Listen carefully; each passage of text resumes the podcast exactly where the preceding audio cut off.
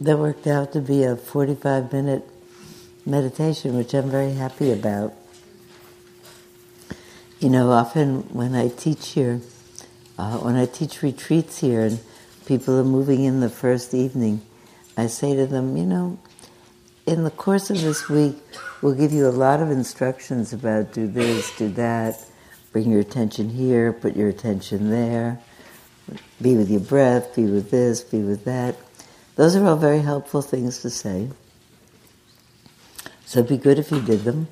But if you just came here for uh, these three days, or these five days, or seven days, or 30 days, or 60 days, or however long you're going to stay here, but if you just came and stayed here, and just got up when the bell rang, and sat and walked and sat and walked, and took your meals and, and showered and ate your meals and slept at night and just stayed here for any amount of time, wisdom would arise.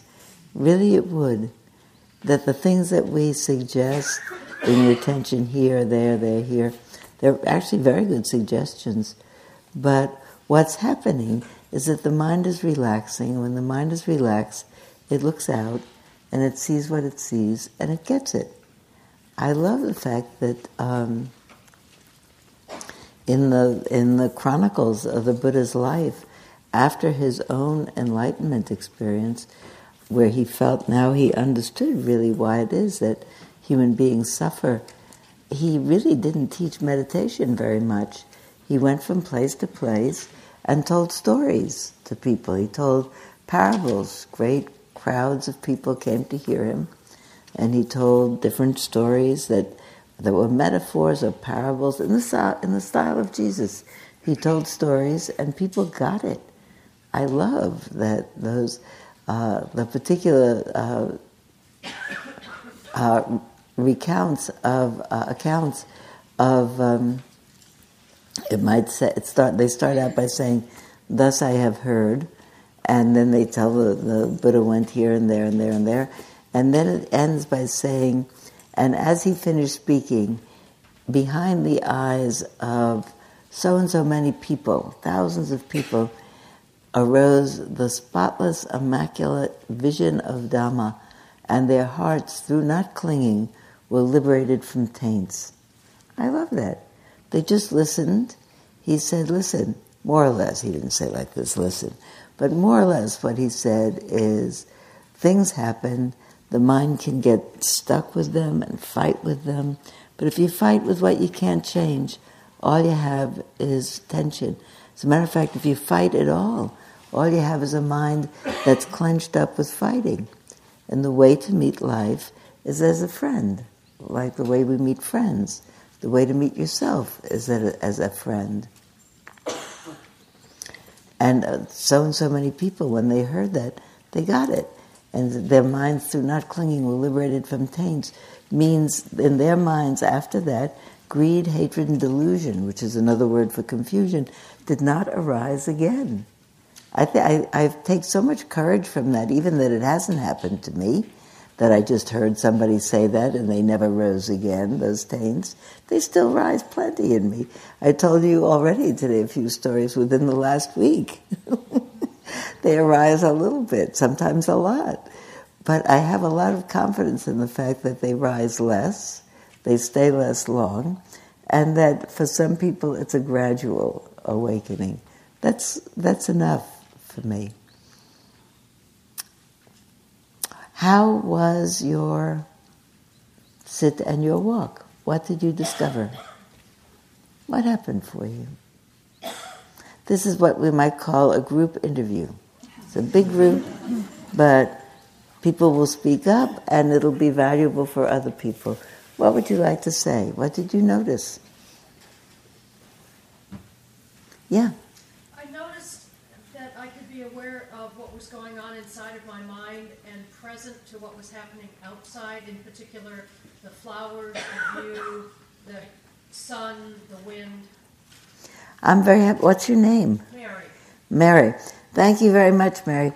You know, I, I think that the definition of mindfulness is the moment to moment balance, clear acknowledgement of what's happening here and what's happening here in response to it and what's happening as a, as as as a response to the whole thing and that in addition to that there's leftover from the space of acknowledging what's happening the energy and the clarity to respond to the next moment with kindness and cordiality with energy that uh, either addresses suffering or uh, alleviates suffering or maintains uh, non suffering. That every moment of mindfulness makes a difference in the next moment after it. That there's enough energy left in every moment of mindfulness to condition the next moment and to condition it in a direction that addresses suffering.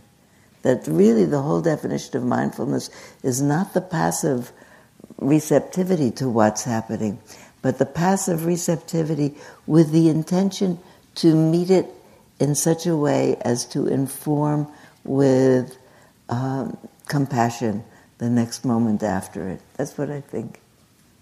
So I'm glad for you that realization, Mary. We can realize a lot of things at one time. And sometimes there are reasons uh, just for the development of mind discipline to bring the attention to just one thing the in breath and the out breath and the space between, and the in breath and the out breath and the space between, or this foot and this foot and this foot and this foot, and touching and touching and touching and touching. Sometimes there's a very good reason to spend periods of time deepening concentration. That deepened concentration conditions an ongoing steadiness of the mind. You know, when you think of steadiness of the mind, things happen all the time, and we're startled by them. Actually, some people startle more than other people. How many people here think they have a, an active startle mechanism? I do, I do, I, I do. Some people are just really strung, relaxed. How many people do you think they're strung, relaxed? Yeah, a bunch of people strung, relaxed. You know, I think that's the karma of our birth. Who got those genes and who got those genes? I think if they had done APGARs in the time that I was born, I'm sure they didn't. I would have really been seriously up on that scale of startle mechanism. It's not a bad thing or a good thing. It's just a thing thing, and it's a thing for me to know about, so that it makes a space for me to be able to say, you know what, I startle easily, and worries arise in my mind easily but if I know that just came with the came with the came with the package, uh, I don't have to take the worries so seriously. The worries are just a natural. Uh, they're the natural sequelae of uh oh, this is an uh oh moment. What could be wrong? And then you think of a lot of things that could be wrong. How many people have a lot of uh oh in their mind? Well, we'll talk a little bit about the uh, anxiety and. Um, fretting, the Buddha would have called it. Uh, fretting is nicer to say. It's nice, isn't it? If you feel better about yourself if you say, "I'm an, you know, I have a lot of anxiety." That doesn't sound good. But you say, "I fret." That sounds like a nice Victorian thing to do. You know, it doesn't. It's like polite fretting. It doesn't doesn't seem quite as pathologic as anxiety. It's the same, actually, but so did everybody? So anybody else wants to say about how they walked around? What's your name? Nancy. Nancy. Um, I had never done this before, so I say I sort of felt like a zombie. Just everybody walking, and I wasn't really sure one was supposed to look at somebody or downcast eyes or what. What were we supposed to be just totally within ourselves? And, well, Nancy, that's actually a wonderful question for everybody else who hasn't done this before. It is, you know, it's kind of a joke that somebody always tells on the first evening of retreats for people who are new about the apparent zombie. Uh, you know, up here it, it, passes, you know, but my first retreat years and years ago, 1977, was in a uh, in a uh, uh Catholic uh, residential girls' school in the summertime when it was vacant and they rented it out. And it was just on the street in, um, in some uh, town up in Oregon, the name of it, Toledo. Toledo, Washington, Toledo, Washington. And uh, so we did our walking meditation out on the street, out on the big front lawn of this girls' school. So it's all those people walking around in a weird way, and cars going back and forth, and regular people regularly walking down the street. And I'm sure they thought it was very odd.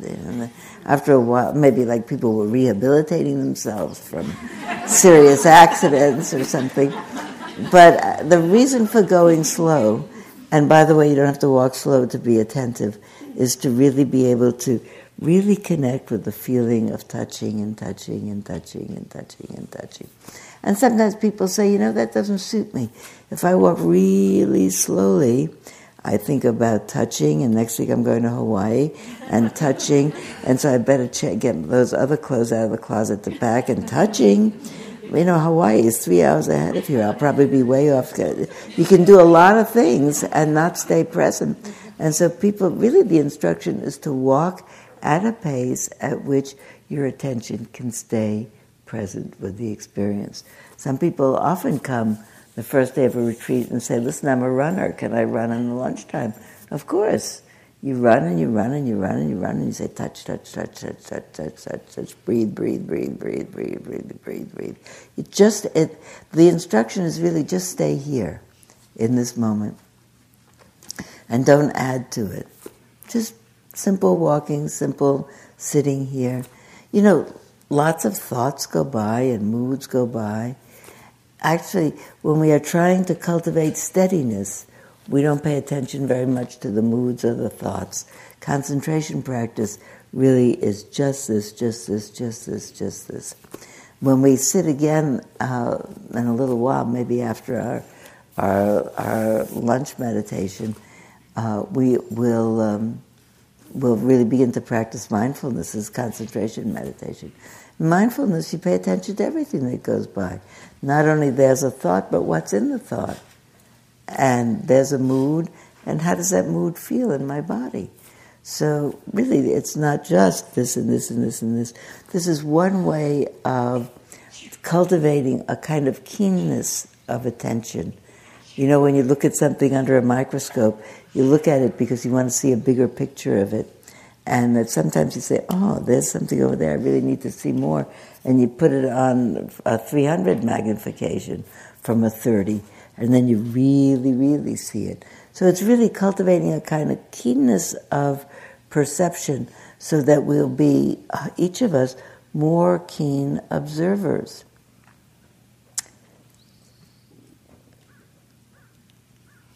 I'm thinking I want to tell you a story, but I want to hear your experience more. Ta ta ta ta ta. What else happened? Um, one thing I found um, by trying to focus on one thing, it sort of brings up that um, I feel it's trying to control. Um, so one thing that sort of helped me is to just let my mind run, mm-hmm. and um, and then the practice is not attaching myself to the thoughts that come in, mm-hmm. but to sort of stand back and observe. Mm-hmm.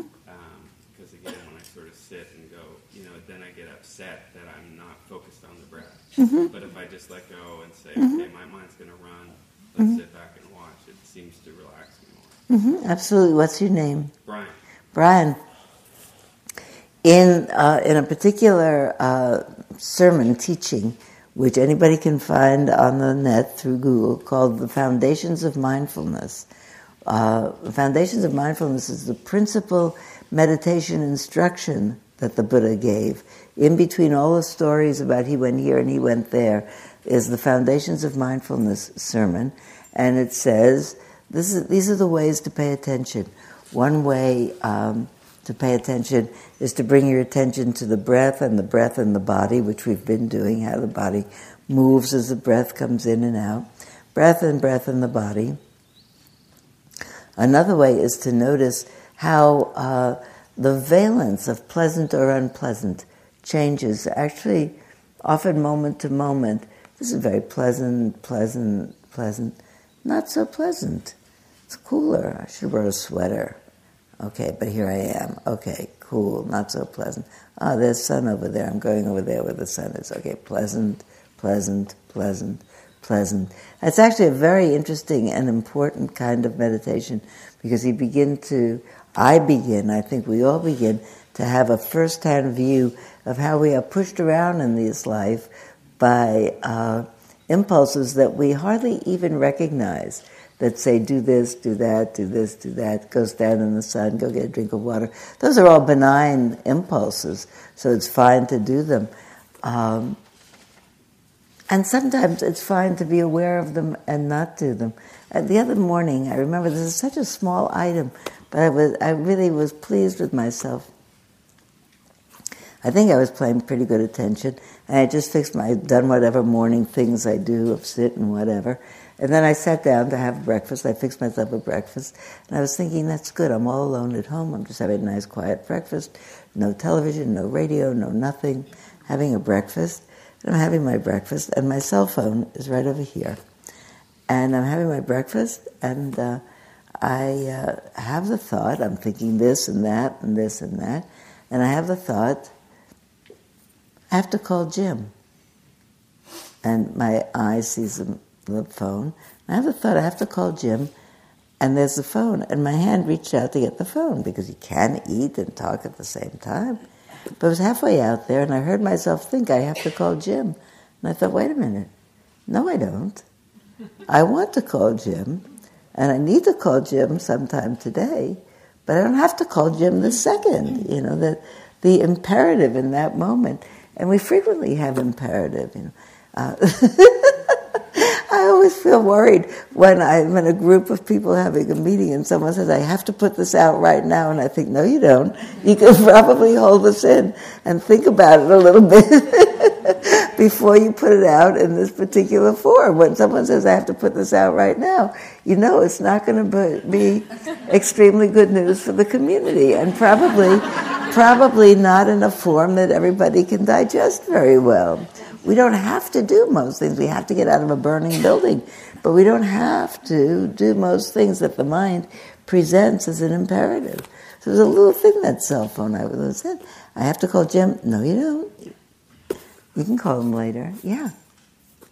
This particular sitting and walking meditation, I just felt a really strong compulsion to sleep the entire time. To sleep. To sleep. I just wanted to go to sleep, and you know, I was had feeling aversion to that to that feeling, and then you know, trying to be with that feeling, which then just made me want to lay down on the ground. And what, you know, what do you do with that? With that, What's your name? Julia? That's who else felt sleepy while we sat or walked. It's, you don't. It's not so likely to feel sleepy while you walk, but anyway. But you felt both. You know what? I, you know, I think it means. I think it means that we're all very tired, and when, uh, when I tell people, when people come on retreat, on the first day of a retreat, on the afternoon of the first day of a retreat, if you look out, like everybody is leaning, listing this way or that way. We chronically are sleep deprived. When people say, What should I do? Should I take a nap? I say, Maybe, but not in your room. Uh, you know, lie down on the floor, lie down on a zafu, take a 10 minute nap while people are walking. Then you'll wake up and you'll be waked up. But to fight with sleepiness is really, it's really the most unpleasant feeling. And because often it's accompanied, not, I mean, it's gruesome to have to keep your head up and your eyes open uh, and be sleepy. I have actually perfected the technique. I used to sit as a, uh, uh, on retreat, I always choose to sit on the floor on a zabuton against the back wall. then you can lean, and from time to time you fall asleep, then you wake up three minutes later and you're refreshed, but nobody knows. I think sometimes I do that up here too, but nobody knows. But you know, the mind gets tired just like the body gets tired. If you're out for a run and you're running along, you're running along, you're running along, and you suddenly run out of energy, you slow down and you walk for a while, and then you pick it up again. Maybe even sit down for a while, and then you pick it up again. I, really, the instructions for this practice, uh, and Brian just said it before, is don't fight with your mind. Your mind wants to go to sleep, and it's agonized. Let it sleep. If you can sleep in the chair, all the better, but otherwise, lie down. Your mind is running thoughts, let it run the thought. Uh, the third foundation of mindfulness we did one is the body, and the second is tones of pleasantness. The third foundation of mindfulness is called awareness, mindfulness of the contents of mind, which is uh, mind filled with lust, mind empty of lust. Uh, you know, lust means a desire for it. It doesn't mean lust. It means all of a sudden, all of a sudden you're walking down the street and you pass by a pizza parlor and you go by and all of a sudden you weren't hungry, you didn't think you were hungry, you weren't thinking about eating. Here comes the smell of the pizza and all of a sudden you're thinking, hmm, pizza, I could eat. Lust arises in the mind. Greed or uh, desire, you could call that desire. It's not greed, it's just desire. And you can either go have the pizza or not have the pizza, depending on the appropriate time. So, mind full of lust, mind empty of lust, mind full of anger, mind empty of anger. What I love about that particular instruction in the sutta is that it just lists those things that you could be aware of without saying this is a good thing or a bad thing. So you don't have to think, oh, empty of anger is good, but filled with anger is not good. It just presents it as these are the things that happen to people. Sometimes the mind fills with anger, sometimes it fills with lust, sometimes it fills with torpor, which is what uh, the other name for sleepiness. Sometimes it fills with agitation and fretting. And sometimes it's just confused, it doesn't know what it's doing, it's filled with doubt. And sometimes one of those, Brian, one of those instructions is the meditator knows, the practitioner knows, mind filled with thoughts or mind empty of thoughts. And I love that because it just so normalizes whatever you got, you got. A lot of thoughts, that's mind filled with thoughts. You say, wow, my mind is full of thoughts. Here's a thought, this, this, this, this, this, this, this, this, this. And then here's a certain thought that says, so and so shouldn't have said that to me. No, he really shouldn't have said that to me. That wasn't nice at all. When I see him, the next time I see him, I won't be so nice to him. And then he'll ask me this, and then he'll ask me that. There's a way of engaging with a thought and tying the mind in a knot. Or just saying, there's that thought, and it's gone. There's that thought, and it's gone. Or the thought that came through my mind as I was having my breakfast. I have to call Jim. I do, but not now. You know that you can you can you can hear the thoughts and see the thoughts, and not be pushed around by them. I take seriously the idea of uh, of awakeness being freedom, liberation, being absolutely able to make your own decisions. The fourth foundation of mindfulness, by the way, just so we complete that, and you learned a little uh, Buddhist psychology, Buddha Dharma. Dharma means truth. The Buddha said you can pay attention to the body or to the pleasantness or unpleasantness, feeling tone it's called, or to, or to the contents of mind, thoughts or feelings that are there, or to the way things work. The fourth foundation of mindfulness is uh, awareness of what we might call insights, that things come and go, that all of a sudden we're so sleepy, and then we're not. You say, oh, not sleepy anymore. And then a little while later, sleepy again. Or we weren't hungry when we started at nine o'clock, but maybe now starting to be hungry a little bit. Or so things come and go. The Buddha said there were th- three things that it would be really important for human beings to know. And when I first heard them, or uh, actually my teacher said to me, now we're going to tell you the three insights that you're supposed to discover in meditation. And I thought, no, no, no, don't tell me. It's not good if you tell me what I'm supposed to discover. If I discover them, how will I know that I actually discovered them? Or that I'm just remembering what you told me? That's not fair. That's like telling who did the murder on the first page of the mystery. You have to read till the end to see. And then they went right ahead. I didn't say no, no, no. I thought no, no, no. And then they went right on and said. And it turns out, at least for me, that it's different to hear about them than to actually continually re experience and say, look at that, that's true. Things do come and go. Things do come and go. Not only, when you think about this particular day, a long time ago you saw this in the program of Spirit Rock, and you had the thought, oh, I'll go to that. And then you marked it, and you, then you registered, and you paid, and you marked it in your calendar. And then it was approaching in your mind, okay, two weeks from now is that day, one week from now, tomorrow is this day, now we're in the middle of the day, and tomorrow it will be in the same past. as last year's World Series and two year ago election. It's in that past that we only remember with memory traces. It's not actually there anymore. Just as the future isn't actually there, it's an hypothesis. So. And when I heard that, I thought, who doesn't know that? Everybody knows that things come and go.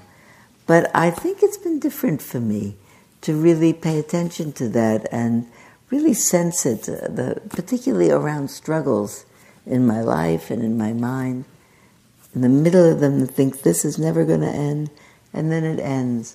And you notice it, and it makes a difference for the next struggle. So things come and go. Uh, everything is interconnected. Uh, what uh, I didn't understand this for a while as well as I think I do now. That everything happens because of a cause. You remember when I told you before about that branch of the oak tree fell down? That wasn't a desire of the oak tree to fall on someone or not on someone. It fell because it was its time to fall. You say, what was the cause of the oak tree falling? It was the cause of how old it is, or it was the cause of the rains, or it was the cause of a wind that blew, but there was some reason why that branch fell then. If someone had been under that, and say, well, what was the cause of that? What's the karma of that? So the reason that someone was under it at that time is that they happened to be there. So they left their home at a certain time. It doesn't have to be a personal reason or one with volition that something somebody deserved to be under the tree. They were there when it happened. My cousin was on the beach at Phuket when the tidal wave was there uh, several years ago. Tidal wave at Phuket, and he left four hours before the wave came in, and a lot of people didn't leave. Some people I knew in Marin hadn't left the beach at Phuket. You don't know. Um, and sometimes when I think about that, I think you don't know. Uh, there's a kind of alarm that comes with it. Do you ever think about that? Um, I remember hearing stories about a particular um, a particular plane. Some, this is a long, long time ago, but there was a plane that crashed as it took off out of Chicago and I knew somebody on that plane. And then I read a lot of stories about it. this. Happens very, very, very, very rarely. By the way, I'm an intrepid traveler. I don't worry about airplanes at all, even that I have a fretting mind. They're very, very safe. But anyway, I knew somebody on that plane. And I heard a lot of stories about people who arrived just after the gate had closed. And there were no seats left. And then so I sometimes think to myself as I'm rushing to get a plane, maybe I shouldn't get on this plane. But then I think maybe I should get on this plane. How do I know if I should or shouldn't get on this plane? And maybe the next plane. you don't know ever. Uh, oh. You don't know ever about anything. a couple of years ago, I was standing on a line, it was a, a little bit back, and was overhearing two people behind me on one of those security lines. Um, and overhearing what they're saying, young voices, adults, but young voices. And one of them sa- says, saying to the other, it's your fault. And the other one saying, you mean it's my fault? It's your fault. No, it's your fault that we're late. No, it's your fault that we're late back forth, back forth, like ping pong. Your fault, man. Well, if you hadn't this, that, that, your father we're late. And I, you know, I look around. I pretend I'm not looking at them, but I'm actually looking at them. And I see that there are people like in in uh, sweatsuits. They're young people, a couple. They're obviously going on a holiday somewhere. They had they're wearing sports outfits. They were carrying something. I don't know, maybe tennis racket bags or something. But I could see there were people going on a holiday somewhere. And I had this tremendous impulse to turn around, and, you know, your fault, your fault, your fault, your fault, and say, wait a minute, stop. It doesn't matter whose fault it is. Either you're going to get there on time or you're not. And if you don't get to this plane on time, there'll be another plane. And besides, you don't know if this is the plane that's going to fall down or the next one is going to fall down. You don't know anything except you're messing up your vacation before you start. So I didn't say anything because it's not nice to do that.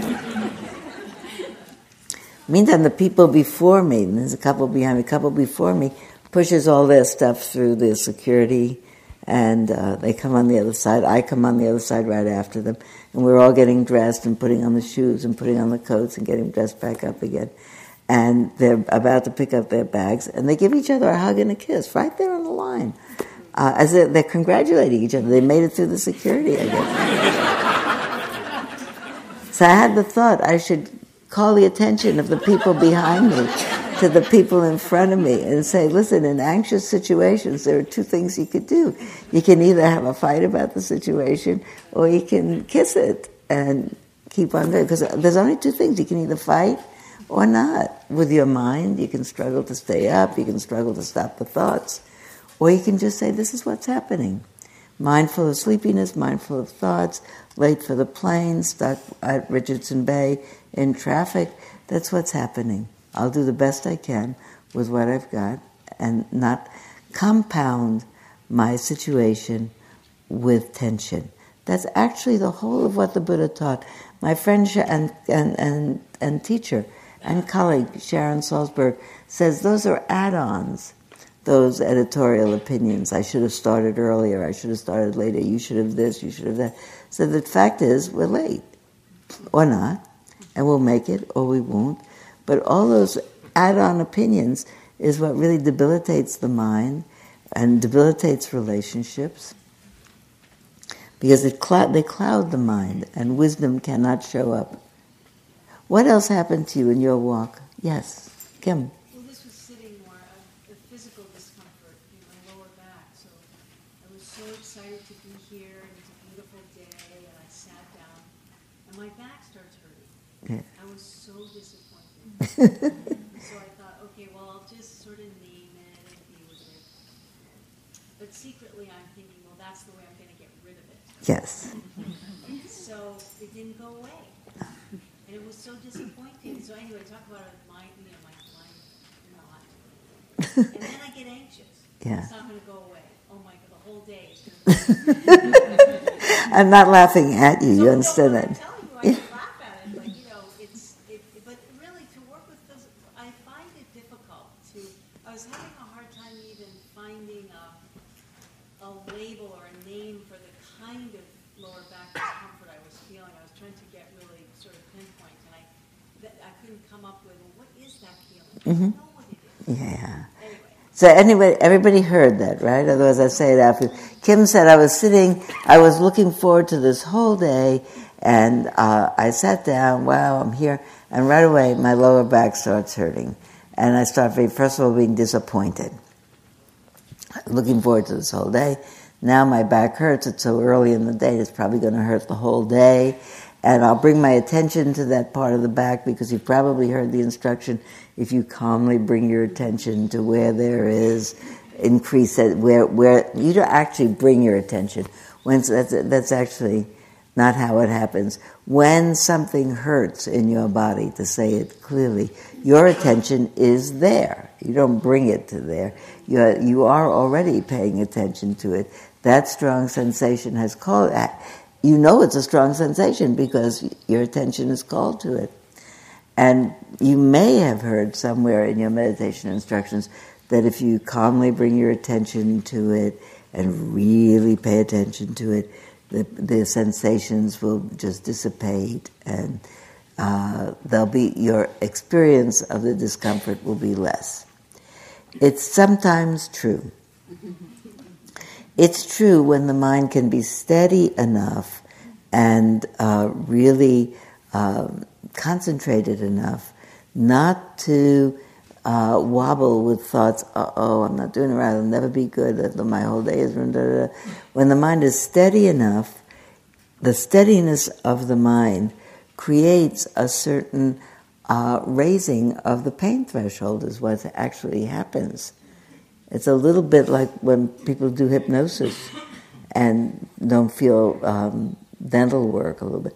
If the mind is absolutely steady enough so it can't tell itself any any um, uh, upsetting stories, sometimes it can be with a discomfort, and the discomfort, the apparent discomfort, lessens because the pain threshold is raised. It's a very helpful trick if you're in the dentist's office, if you have a pain that you can actually deal with. Uh, it doesn't cure the muscles, you know, or whatever in the back that's irritating you. It lasts for as long as it lasts. And the experience of the pain is less because you're not frightened by it. Because the experience of felt pain is always the experience itself, plus the fear about it. We bring a certain amount of tension. So if you concentrated, the pain threshold seems to go up, maybe altogether because fear is gone at that moment. On the other hand, it's hard to do. It's really hard to do if the discomfort is significant enough. I think what works more for me is for me to tell myself, all the things that you did, Kim, I'm so disappointed. I'm really disappointed. Sweetheart, you're really disappointed. Relax, take a breath. It's just for today. Soon you'll get up and walk. Just take a breath. You can probably do another breath. You can probably do another breath. If it doesn't feel better in another breath, you can stand up and do standing meditation. This is going to be fine. Sweetheart, you're doing great. Just, that's what you do. You bring your attention to it, but instead of um, negotiating with it to make it less, you, say, you accommodate it. You say, this is really painful. It's going to be all right. Not going to be here all day. And, and also, I, I, I, I tell people you don't have to say sweetheart, you could say honey. Or you could say, but you have to do something to, uh, you know, you can just say your own name if you want. But I like to say sweetheart because it, um, it makes it reminds me that it's not my fault that it's hurting me at this point. It doesn't have to do with whether or not I'm a good meditator or a good person. Uh, and actually, if if your child came to you, or your your friend, or your partner, or your whatever that you cared about, and said it hurts me, you'd say, "Sweetheart, relax. You'll be all right. This isn't going to last." I would call on what I know as wisdom. It's not going to last and what I know about kindness and compassion, which is the sweetheart and the allowing part. And Kim, you can always stand up if you want to, right? Where you, anybody can stand up.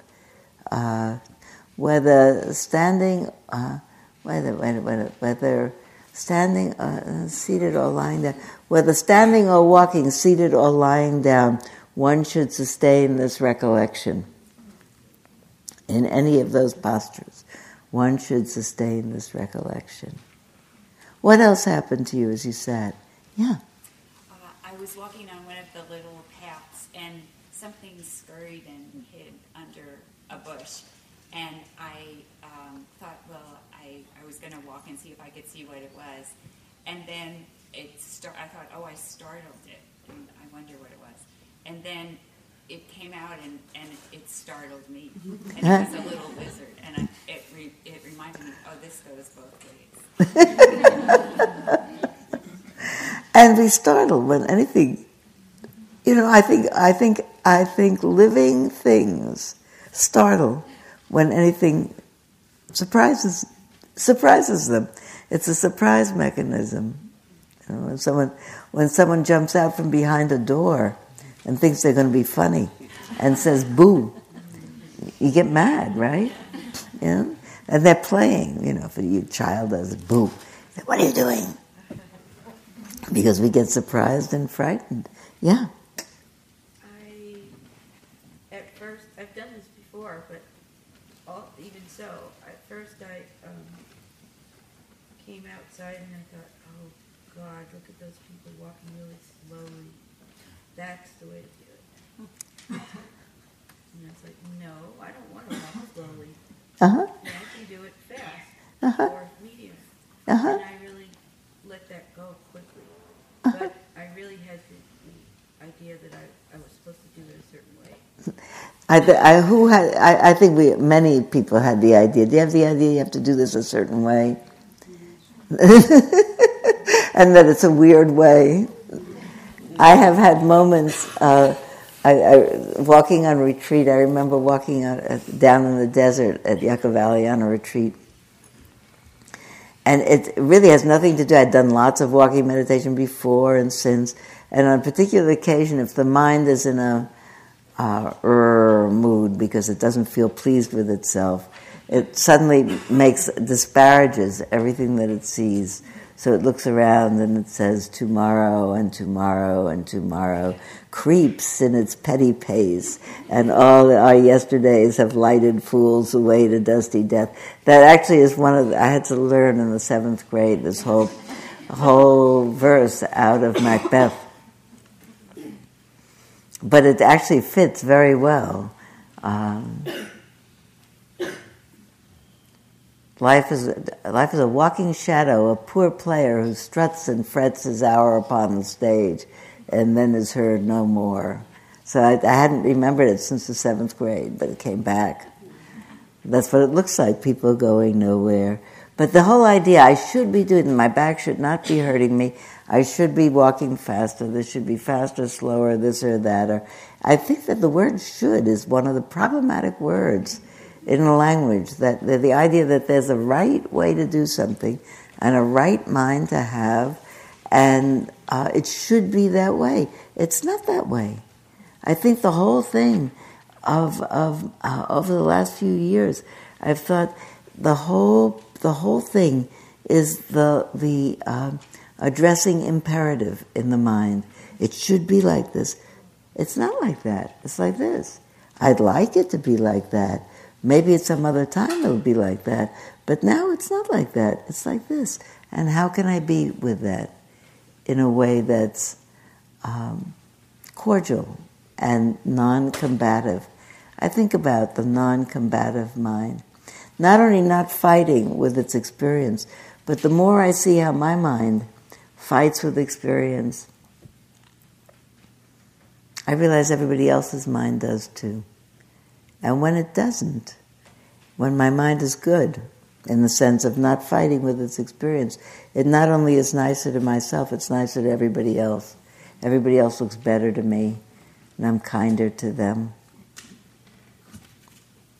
Look in the paramita chart a little bit and do a little bit of um, studying.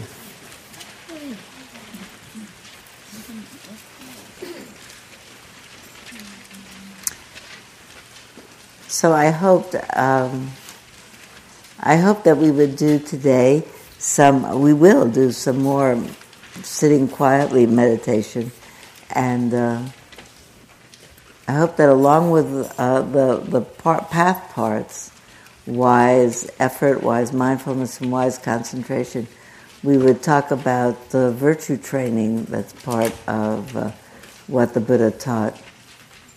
I actually think that they are all so intertwined with each other that. Uh,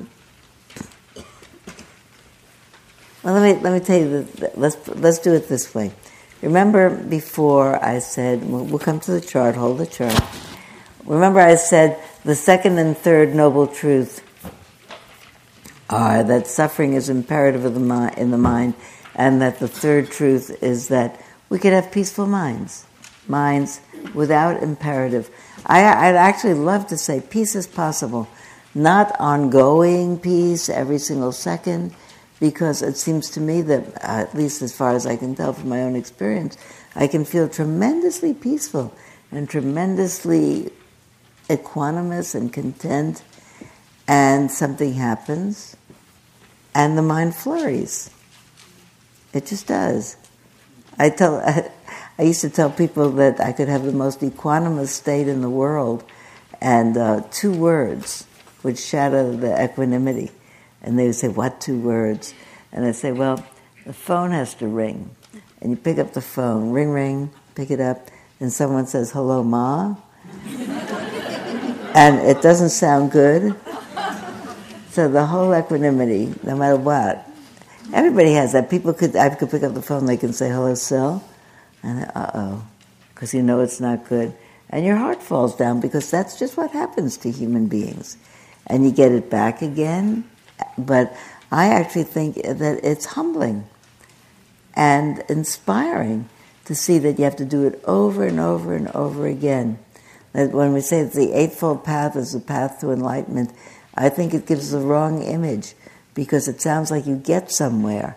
I don't think you get anywhere. I think we stay here all the time and awake if we're lucky and if we practice hard. But it isn't like if I practice very hard, I'm going to get to a place where I am an unshakable rock forever. I know that the Buddha did. I love that as a paradigm. But since I'm not there yet, I like to think that what's making me nearer to that is being here more of the time. So the second noble truth is the truth of tension in the mind is suffering. The third is that peace is possible. The first is that life is challenging for everyone. For everyone. Sometimes the translation from the Pali that you'll read is life is suffering. And it's a, it's a, I think it's a, uh, it's a misleading uh, translation because not every moment of life is an anguished moment. I, imagine that for the most part, for most of us here in this moment, we're not anguished. You know, we probably have worries on our mind. Every, as everybody in their world has uh, worries on their mind. But my mind's pretty relaxed in this moment, and I'm pretty happy to be here. And Buddha Dharma is the best thing I know to talk about, and it keeps me in the best mood. I love remembering that peace is possible. It makes me happy. So this moment is okay. But, you know, that there may have been uh, upsetting moments this morning before I got here. There might be after I leave. There may be during the time that I'm here. Who knows? That life is continually challenging, and it's supposed to be. It's the nature of life. It's not a mistake. A friend of mine once said if he wanted another kind of a life, he came to the wrong planet. It doesn't happen on this life that way. You know, that, that what we, as a matter of fact, uh, Erik Erikson, the, the, psychologist, called it, um, called the challenges of life, the ones you expect, developmental hurdles. You have to learn to let go of your mother and go with somebody else and realize that you're not attached to her. You have to learn to locomote.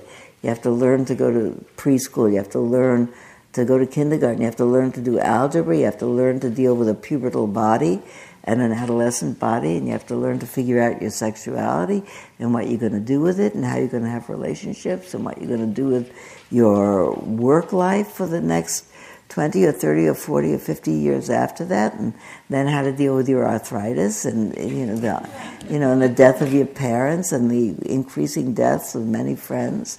So every time, as we go through a, what you might call a normal life without any catastrophes happening to people, there's so much to learn to deal with. And they're each, uh, they're each uh, a, a, serious challenge. We have to develop new apparatus that we didn't have before. Um, the expression that I like is people people say, "I'm, uh, you know, I'm in a new, I'm, I'm, uh, I'm in between. I'm in a new situation." Uh, I think we're all always in a new situation, or maybe not today, but something happens, we fall in love, we're in a new situation, then we fall out of love, we're in a new situation. We uh, have children, we're so happy about it, then we have a house full of children, we have a new situation. Then they leave home and they go away, and we have a new situation. And everything requires getting used to. I think we're all getting used, to accommodating. The big accommodate is accommodating what we don't want. You know, mostly if we can choose something like having a partner and then we want that partner, having a family and we get the family. Mostly if we get what we want, that's not problematic.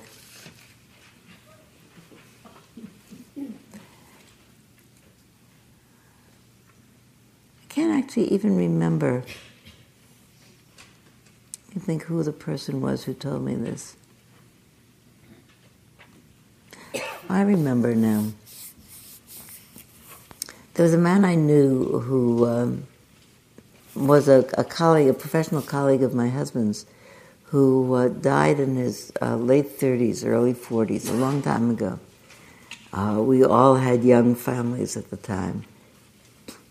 And he, um, he developed a, a, a, rare cancer and he died um, at an early age. And he wrote a letter that got sent to uh, all his friends and colleagues after his death. And it said, um, he said about his life, uh, I would have wanted more, but I never wanted other. And I love that. I thought, imagine having that sort of feeling about your life that you never wanted other. Another person I think about is a person who um, used to regularly come to Spirit Rock on Wednesday mornings to that class. I was a young woman who developed uh, MS, also in her early 40s, in the height of uh, her youth and vigor and the professional success. And uh, she said her father, who was a woodworker, carved in wood a big plaque that she kept on her uh, bedroom wall so she could see it when she got up in the morning.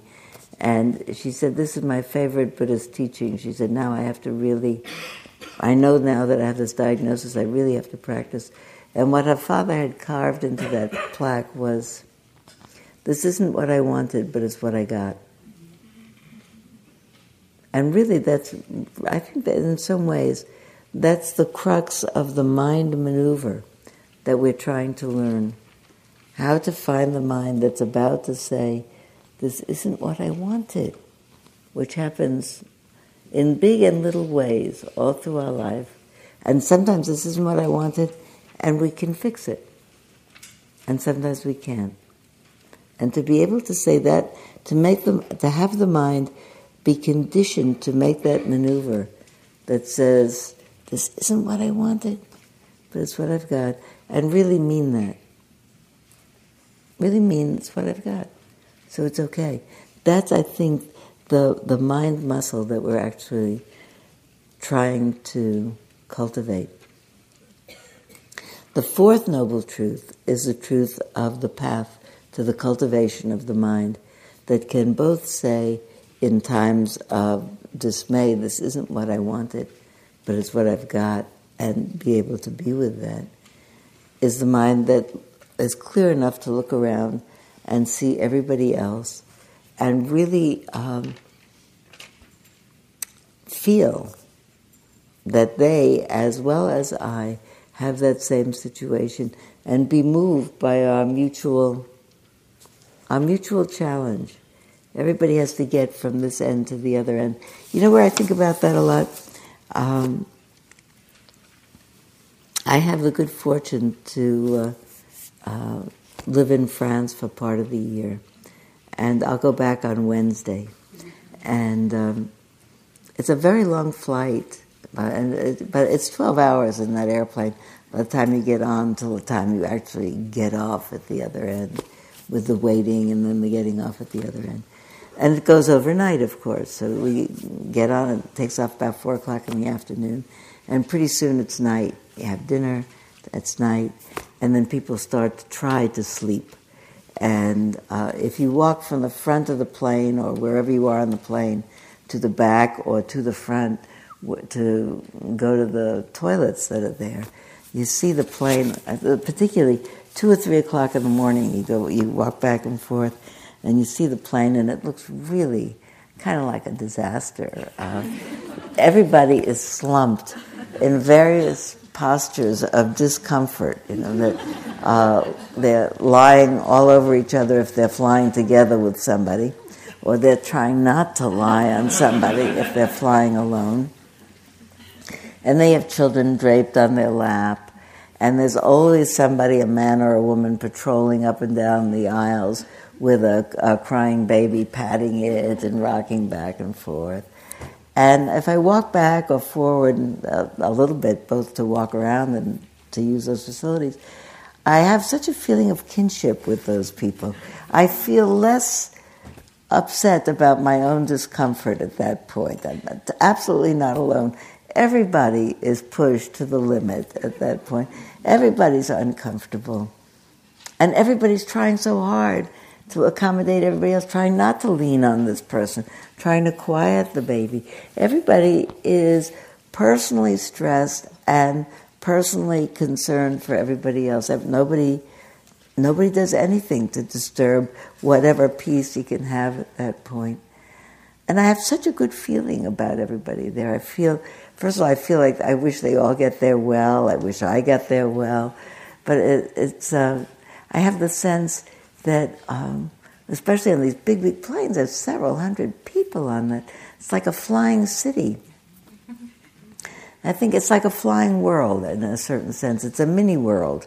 In that world, there are the 300 people on it. It's like a, it's like a, it's like a, a small city. 300 people in it. Some of them are babies. Some of them are very old people.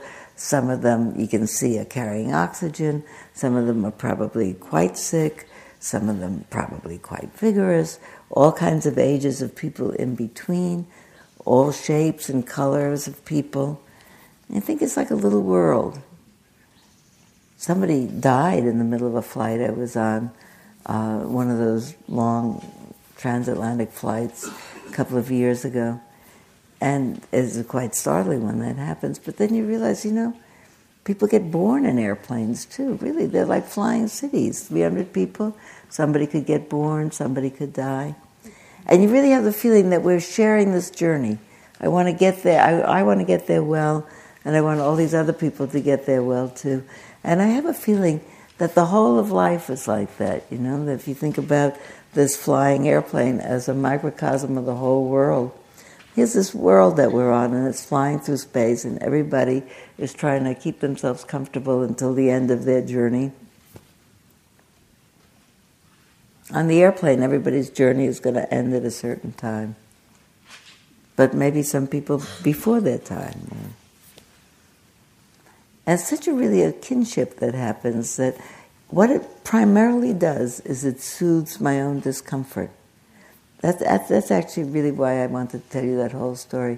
That it seems to me that what it does to me, it sustains my, my, my flight and the feeling of kinship with other people and the, the bonding that it, I, you know, I don't say anything to anybody, but somehow it soothes my own discomfort feeling, uh, the feeling of consolation and the feeling of kinship is really the antidote to discomfort.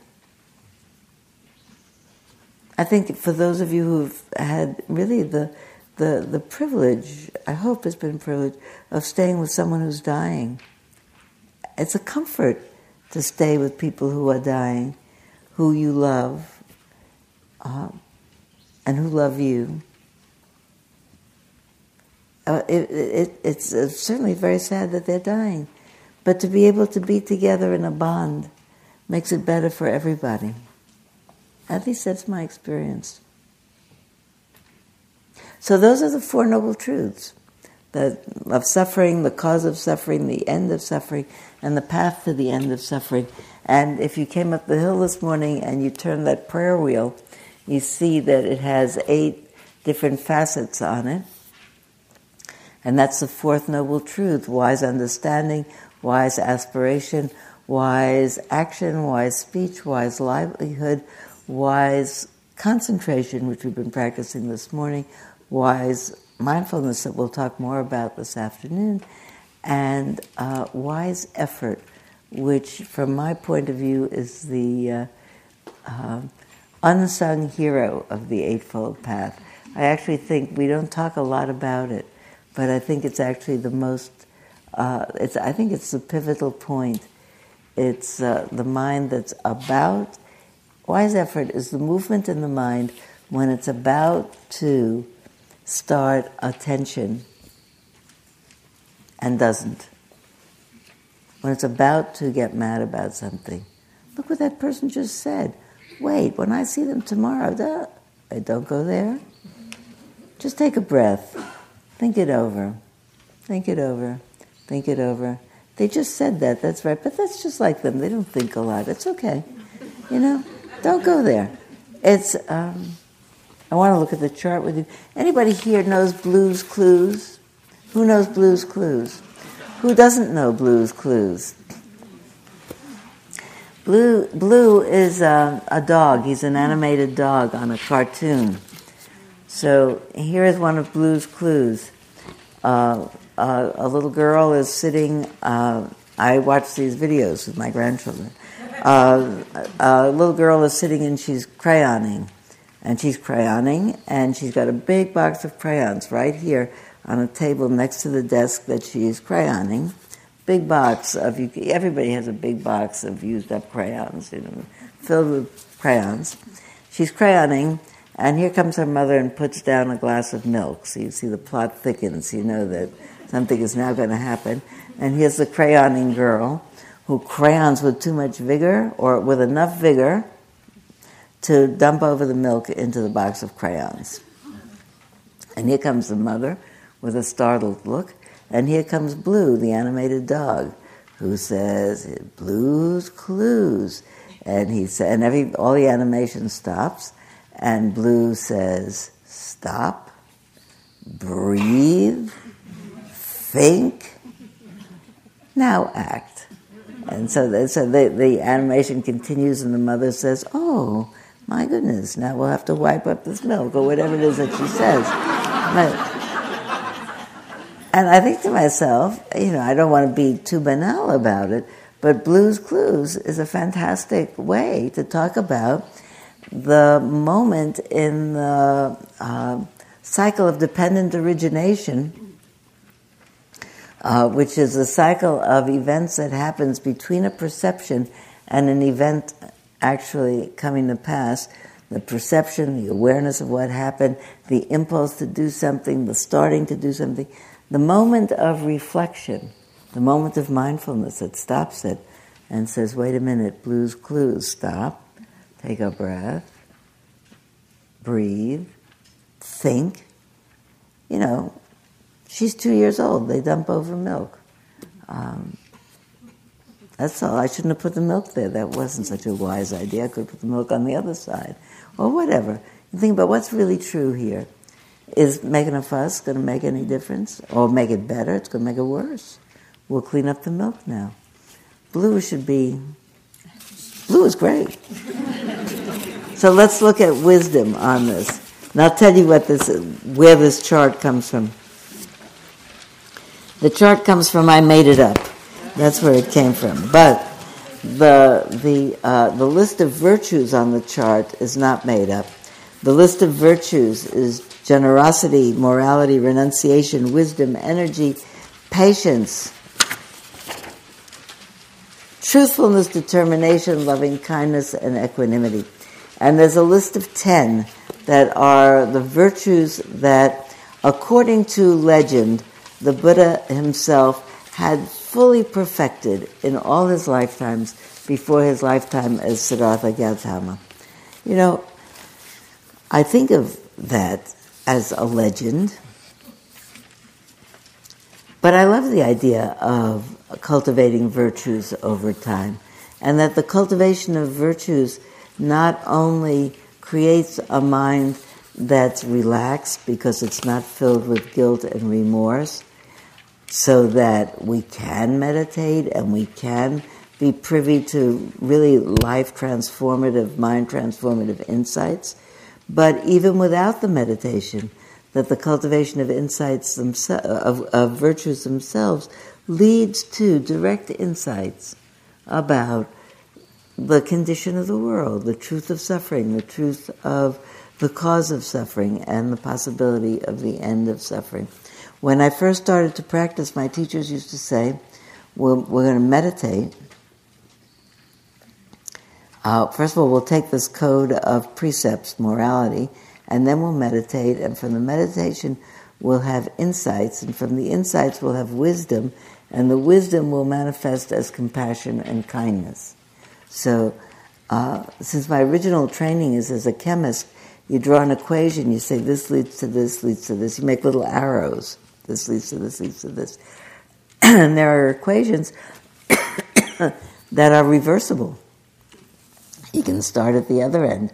and the equations go both ways. The, the reactions keep on going. So I thought, well, suppose if I, what if I meditate, meditate, and I'm not good at meditating, and I don't have those insights, and I don't have those wisdoms? What, happens to the compassion and kindness? Suppose I started by practicing the compassion and kindness. The wis- that, that would be the end of the meditation. Wisdom and compassion. And, and wouldn't it go the other way? Wouldn't those same insights come from that? I think they do. So I decided to make a chart about how they would. And the only thing about this chart that's actually uh, gospel in the sense of the Buddha said it is the list of the uh, the virtues. But I think the other parts work, and I'm very pleased with it. And in each case, the practice of leads develops the habit of leads to the final manifestations. If you look down to wisdom, which is the fourth of these, it's on the first page. It's on the first side, but it's the fourth virtue. You'll see it's again the first and the second and the third noble truths, as we've been talking about. That if I'm very, um, if I take us, if I take um, care to be very attentive, I'll see what's true. Awake, I'll see what's true. I'll see actually that it's true that people are suffering. There's a story about the Buddha. Well, let's go back. Somebody this morning, ah, what's your name? Said, I like the line free from drowsiness. What's your name? Adrian said, I like the, I like the phrase free from drowsiness. So uh, I'll tell you two stories, and we'll, then we'll come back to the chart. There's a story about the Buddha that uh, someone met him at one point, and by that time there were a lot of legends about his tremendous wisdom and compassion and discernment, and uh, said to him, "Are you uh, are you a god?" And he is said to have said, "No, I'm not." And they said, "Are you an ordinary man?" And he said, "No." And he said, Well, what are you then? And he said, I, do you know it? I am awake. I am awake. So, a few years ago, I was at a conference in Santa Barbara. And to get there, I went, I flew to Los Angeles and I took a van, one of those van services to Santa Barbara. And um, five days later, and I was alone in the van at the time uh, with the driver, so we talked a lot.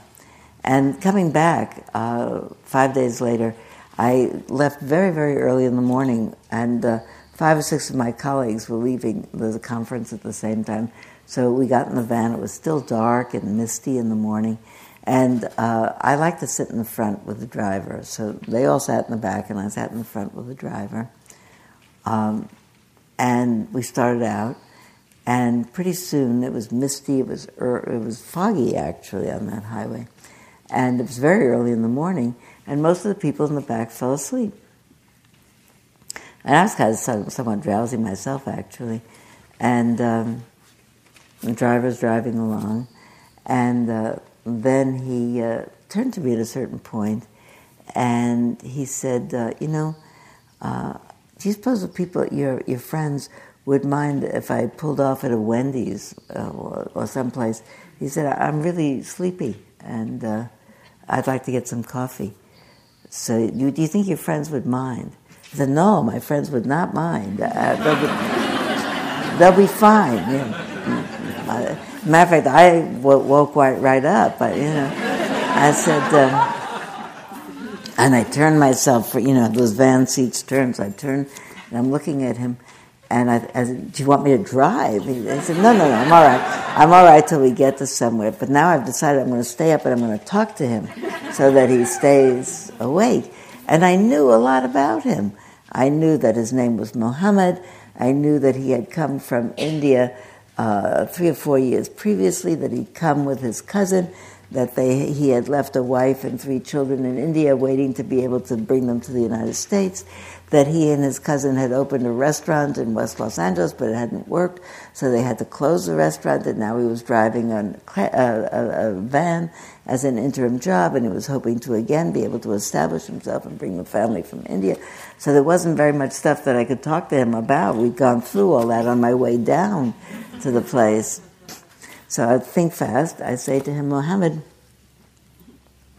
so you're a Muslim, right? And he said, Yeah, I am. I said, uh, Do you pray? He said, Yes, of course. So I said, How many times a day do you pray? I know, but you know, I'm trying to. How many times a day do you pray? He said, Five times. I said, Oh, good. I said, Do you pray in uh, English or in uh, Arabic? He said, Oh, I pray in Arabic. I said, I'd like to hear how it sounds. He said, You won't understand. I said, It's all right, I'd like to hear anyway. So he said some stuff, said some stuff. Then he finished with that. And I said, uh, Listen, do you need long or a short time to pray? He said, Well, it doesn't matter. You could pray long or you could pray short. He said, Sometimes people, they pray all day, but it's not really connected to their heart. I said, Well, okay, how, what do you have to do so that your prayer would be connected to your heart?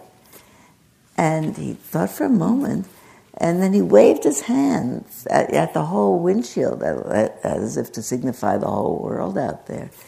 And he said, Well, you just look around out there. He said, It's as if we've all been thrown into the ocean and nobody knows how to swim.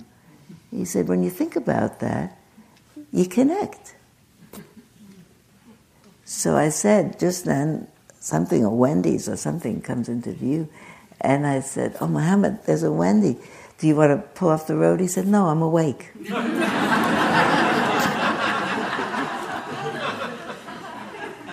but that's exactly it. When you look around and you see what's the story with people out there, and the whole world full of people, you look around, you see the story about people.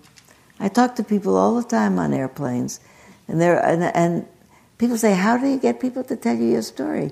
It's not that hard you, you say to people, instead of saying hello, because then they say hello and it's finished, you sit down, you put on your seatbelt, and you say, Are you uh, on holiday? Uh, will you be on holiday in New York, or are you going home? So then, that's already they have to say, I live in New York and, my, oh, and I'm going back home and I've been here. And then you say, How was San Francisco? You can say something. Or they say, no, I live in San Francisco, but I'm going to New York because my sister's husband just died and I need to go to the funeral. And uh, really, if you ask something that has an answer that's, that shows that you're interested, people want people to be interested in them. Do you know in Avatar, when people came away from Avatar, the, what are the words in Avatar that thrill everybody?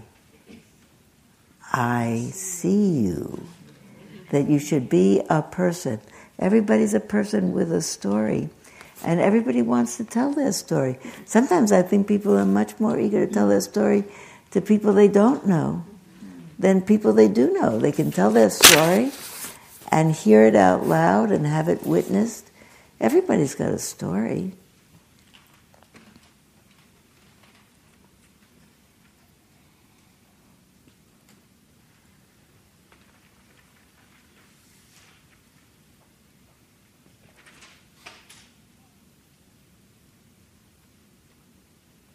31 more story. I went through the whole story to see if it was really a good, uh, uh, worthwhile, because I see it's 12.15 and we thought we'd have lunch. Want to have one more story and then we'll have lunch? I was sitting in a boarding lounge in Chicago, waiting to come home. And I, I, was, I sat down next to I remember it's a couple of years ago, not that long, and I thought, uh, as I as I was thinking later on, I began to tell the story. I said I sat down next to an older woman, but she could have said the same thing about me, you know. but she really was an older woman. so, uh, but, uh, but I was I was interested in the fact that she was sitting there, and her uh, a young man, an adult man, gone off. He'd said, "Grandma, I'm going to go get you a coke," and and he'd gone off and come, and I was sitting next to her, and I was impressed with the fact that she just sat there.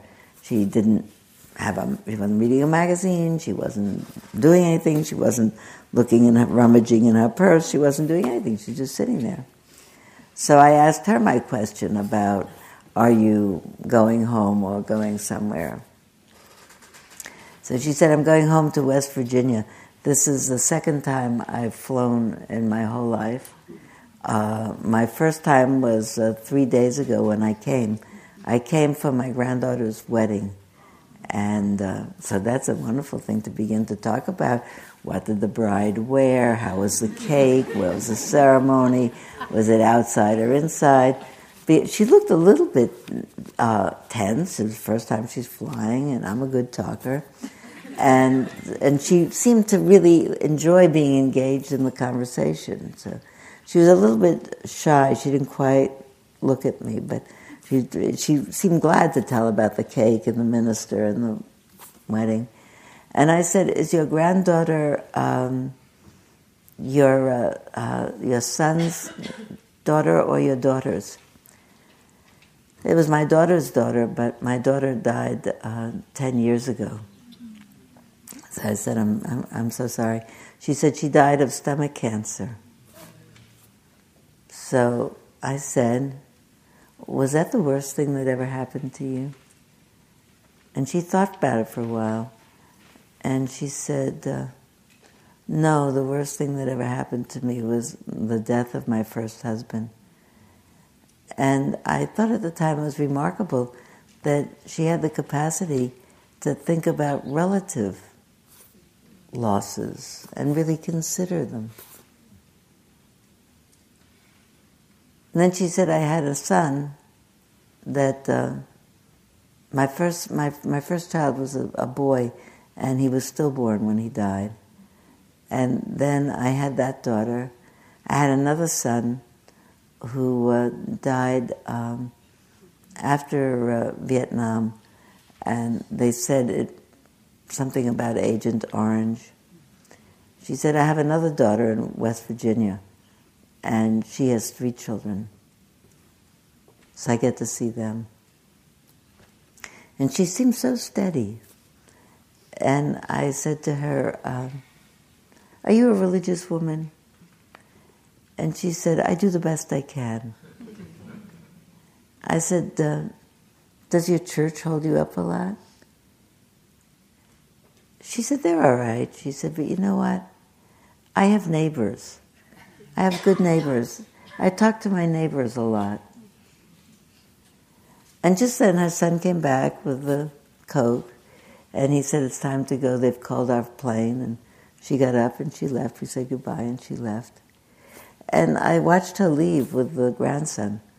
And I, I, I realized that she had shared with me a whole story. You know, it's as if you can, if I, I had the momentary realization that this woman had this whole universe of story in her that she walked off with and the, the whole airport, you know, O'Hare's, you know, the crossroads of the world, zillions of people are walking through the airport all the time.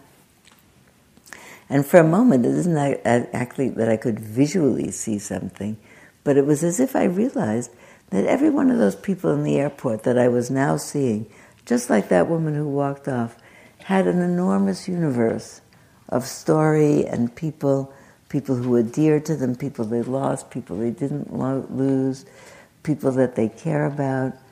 Everybody got up that morning and put on their shoes and went out into the world with a whole universe of concerns and disappointments, and they keep on going. And I thought to myself, people are so remarkable. I think that still. And I think that thinking about that has been in the last five or ten years the I, I think cultivating that awareness has been uh, as sustaining to me as thinking about training my mind to let go when it gets caught in a knot of suffering. It's not one or the other, it's both.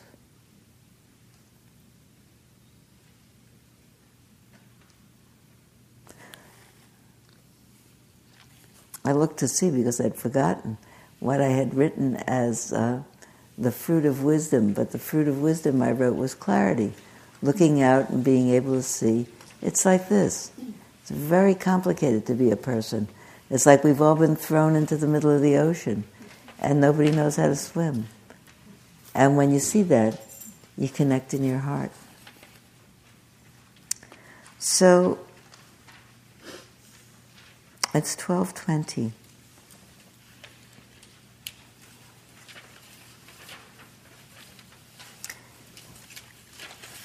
Where is Sean? Let's, okay, Sean's going to give you the, some logistical news. I am going to give you some uh, practice instructions. I hope you brought lunch with you. Did you bring lunch? Said bring lunch. Everybody brought. If you see someone who didn't bring, see if you can share a little bit of something. Um, I really hope that we would spend this whole day in silence because there aren't so many days. Remember, I'm talking a lot and you're talking some, but not to each other. Retreat silence. I really hope you'll take this next hour or so as retreat time. So take your lunch, take it in, take it uh, wherever you'd like. We can't eat in this room, but wherever you'd like, outside, on the bench, around. I think there may be some tarps spread out. Are there tarps? There are tarps, there are tables. Take your lunch, eat it slowly. If you've never um, eaten a contemplative lunch, uh, you know, it doesn't have to be weird, slow. but eat it half at the half the pace that you would normally eat it.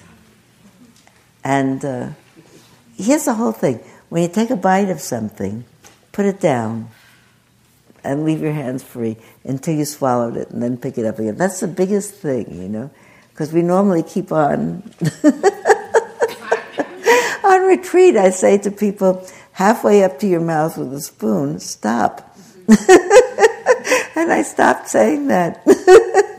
because people say when I do that, and I pick up the spoon and halfway up, I stop, my mind says, What's the matter with you? Put the food in. Eat it slower. Don't aggravate yourself.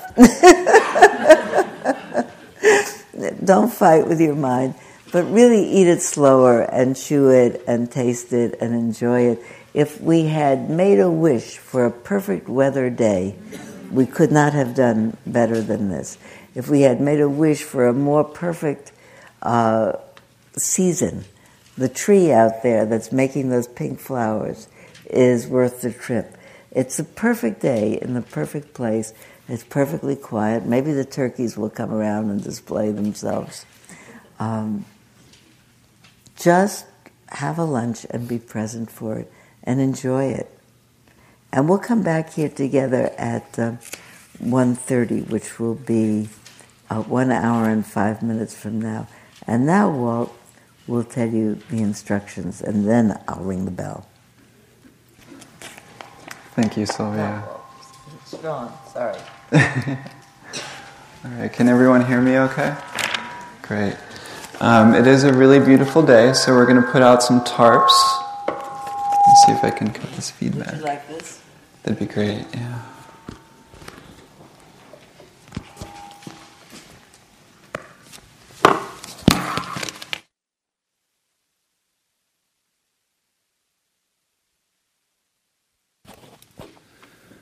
Everyone hear me now? All right. Um, so when we break, uh, we're going to have some volunteers who are going to put out some tarps on the lawn. Uh, feel free to use those to eat on. Um, uh, there are some rattlesnakes around at this time of year. We found one in the foyer uh, during the retreat about a week ago. Uh, the energy is so great in here that even the rattlesnakes are coming. So Um, so please be careful. Um, there are ticks as well. So if you could do a tick check on your buddy, maybe at the end of lunch, that might be useful. Um, if anyone would like uh, hot tea, um, or if you want to peruse the bookstore, the community meditation hall is open right now, so you're welcome to use the hall. Um, we ask that if you go into the dining hall to eat, which is okay, uh, please don't um, use the silverware or the cups or the tea in there, but you are more than welcome to use everything in the community meditation hall. Um, if you don't have a lunch and if no one's willing to share with you, uh, we do have directions to the Woodacre Deli in the foyer. Um, also, Sylvia has a campaign to liberate some restrooms for women uh, so that we don't have really long lines. So I met with the housekeepers, and we're going to liberate the restrooms in uh, two residence halls in uh, Metta and Karuna uh, for the ladies. If there's a long line in the restroom up here, please feel free to use the restrooms in the downstairs section of Metta and Karuna, which are the first two buildings uh, as you go up the hill. So when you go down our road, they're the buildings on the left hand side. Um, we have some books from Sylvia in the uh, foyer if anyone's interested.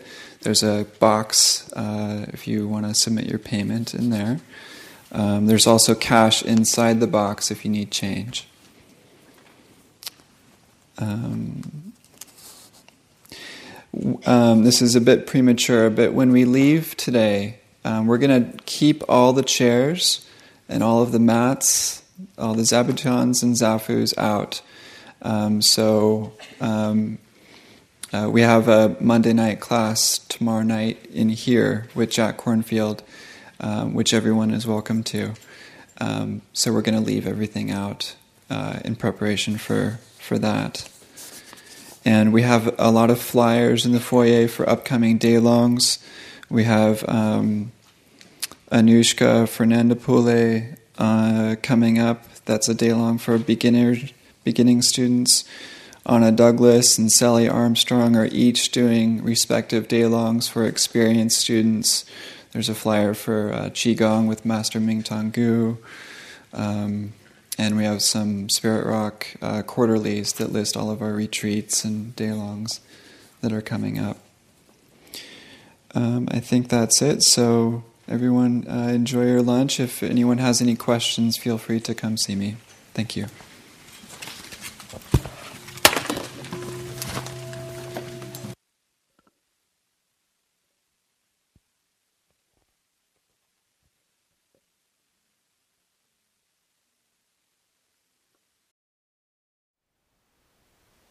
Thank you for listening. To learn how you can support the teachers and Dharma Seed, please visit dharmaseed.org slash donate.